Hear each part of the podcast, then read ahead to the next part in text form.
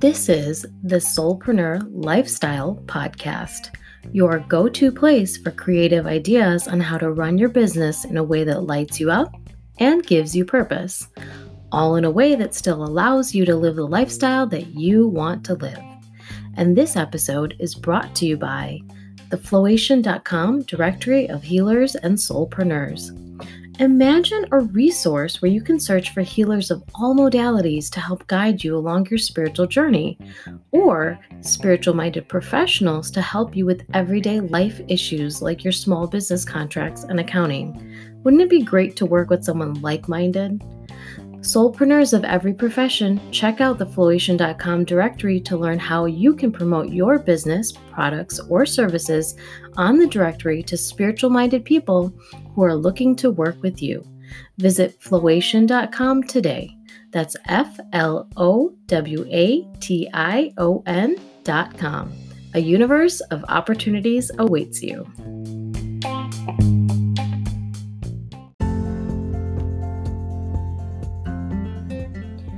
Hi, my name is Simran Bhatia, and I'm your host for season one of the Soulpreneur Lifestyle podcast. And I'm excited to take you on a little journey throughout this year. I will be sharing my own insights that I have experienced as a small business attorney and a spiritual small business mentor doing one on one coaching.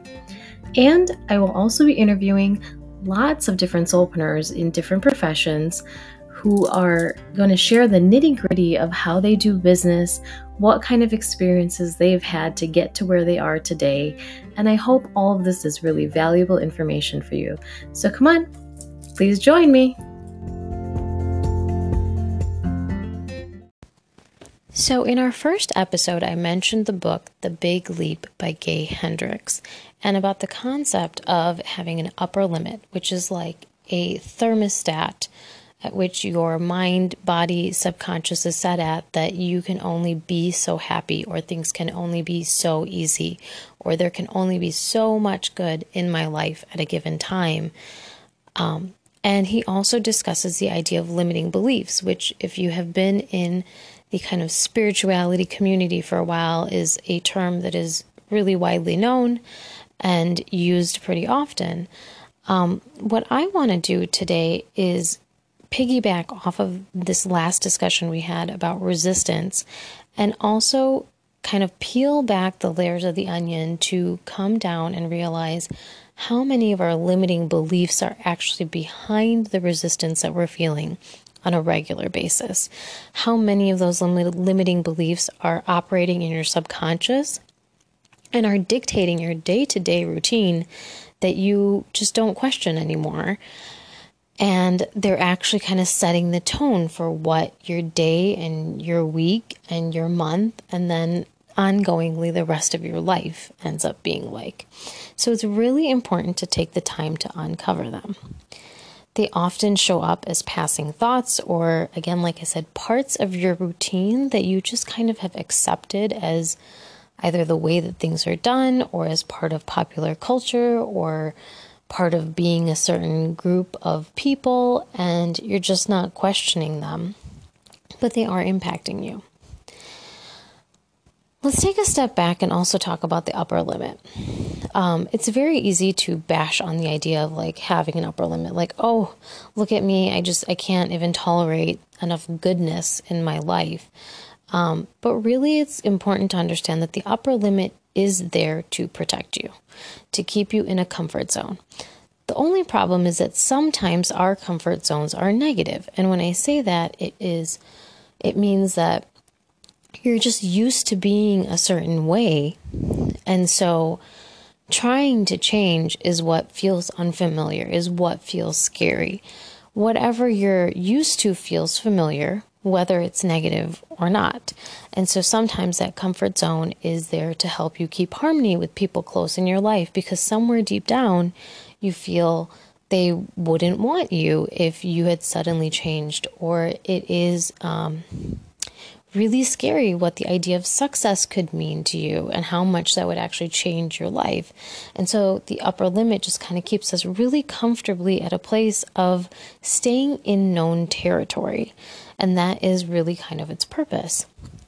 So the ironic thing, though, with this is that you can simultaneously dream of a bigger, more impactful life where you're just very soul driven and, you know, interacting with people at your best, highest self and believe that there's greatness inside of you, but also still be operating on a level that serves your upper limit.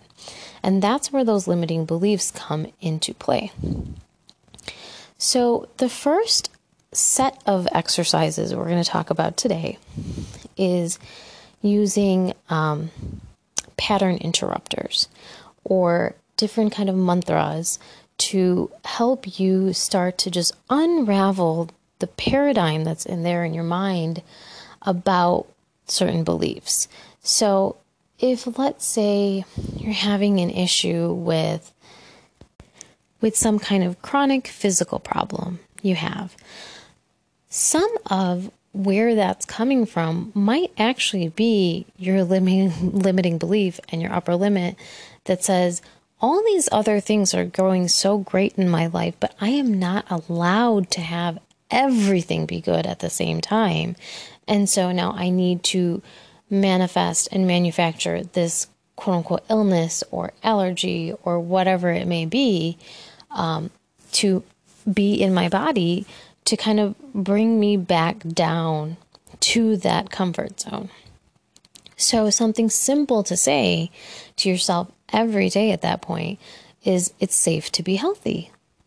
It's just safe to be healthy. It's okay. It's okay if all of the things are good for me. And just allowing your brain to have that momentary freak out when you are saying that to yourself and and to reject the idea and say no it's not. This isn't normal. No one has a great life all of the time. No one is totally happy all of the time. And then allowing yourself to just process that information and say no actually it is okay. It's totally okay to be happy and healthy and content and have your life going really well.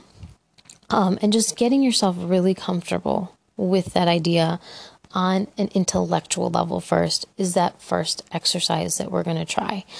And a lot of times, what ends up happening is when you are doing some kind of quick mantra, like it is safe to be healthy, you will really spiral downwards. And that's when you want to use a pattern interrupter. A lot of people use EFT um, or tapping as it's known. Um, I like to just say a word to kind of draw my attention away. I got this tip from uh, Maya Kristen. She's a wonderful person, and she gave me this idea of just using a word to kind of draw my attention to the fact that my mind was running away. And so you could just say something to yourself like thought I'm having a thought. You're drawing your attention to the fact and interrupting the thought that was present at that time. So, the major thing that I'm asking you to do in of that exercise is also to just examine what you believe, what you're not even aware that you believe, and why you're doing what you do throughout the day. Is there a particular order to things? And do you have a reason for it? And if that reason, if you peel back the layers, has some kind of belief system behind it, then uncovering what that belief system is and really questioning yourself is this the thing that's the best for me? So, I'll give you an example from my own life as to sometimes how um, silly and or not serving us our beliefs can be can be and that we can not even realize there is a belief operating there and how easy it can be to debunk it. So I remember having a conversation with my husband several months ago um, because I was operating from this belief that if I used the treadmill in the basement, it was so loud that even though they were upstairs, my husband and son would wake up if I was trying to do it early in the morning or later at night. And um, I realized this that, oh, I have a belief around the noise level, um, how it will impact things. And the best thing to do is actually try it out and ask him that question. And so I just let him know tomorrow morning I'm going to, you know, get on, do my run, and let me know if this bothers you, text me, I will stop. And turns out that you can't actually hear it upstairs. I had no way to know that though because I'm on the noisy treadmill at that time. But again, a something where there was a belief operating. It's not something that was really actively in my mind that hey, this is a belief I'm holding and yet so simple to change. And yet, just shifting that one belief gave me so much more time in my schedule because then I felt like, oh, I can do this activity at a time that's better suited for me instead of trying to fit it in during my prime work hours or something. So, again, you want to look at what are you doing because you believe something and how can that shift? And I say this so frequently that it is sometimes just a little two millimeter shift in belief or perception that will make a huge difference throughout your day and in your routine and what you're doing. So, as we wrap up today's mini episode, I just want to encourage you to take your time, look through, do this exercise of identifying what beliefs are operating and running your day and your week for you right now, and what can you do to shift them.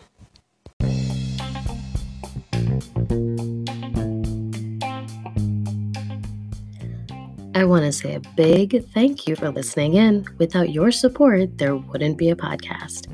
If you've gained insight or inspiration from this podcast, please subscribe for regular updates and please share this podcast with someone you know who will benefit. Do you have a story to share about your own soulpreneur lifestyle that you set up? Have a life or business problem you'd love a system for? Or want to be an anonymous caller for one of our live segments? Then go to your Anchor app or the Anchor website, find this show, and click on Message and record your story or question. You can also find the show notes on our website at flowation.com backslash TSLP. That's F L O W A T I O N dot com backslash TSLP. And subscribe to the TSLP Insider to get a look behind the scenes of what it takes to bring this podcast to life and get some exclusive offers that are only available to our email subscribers.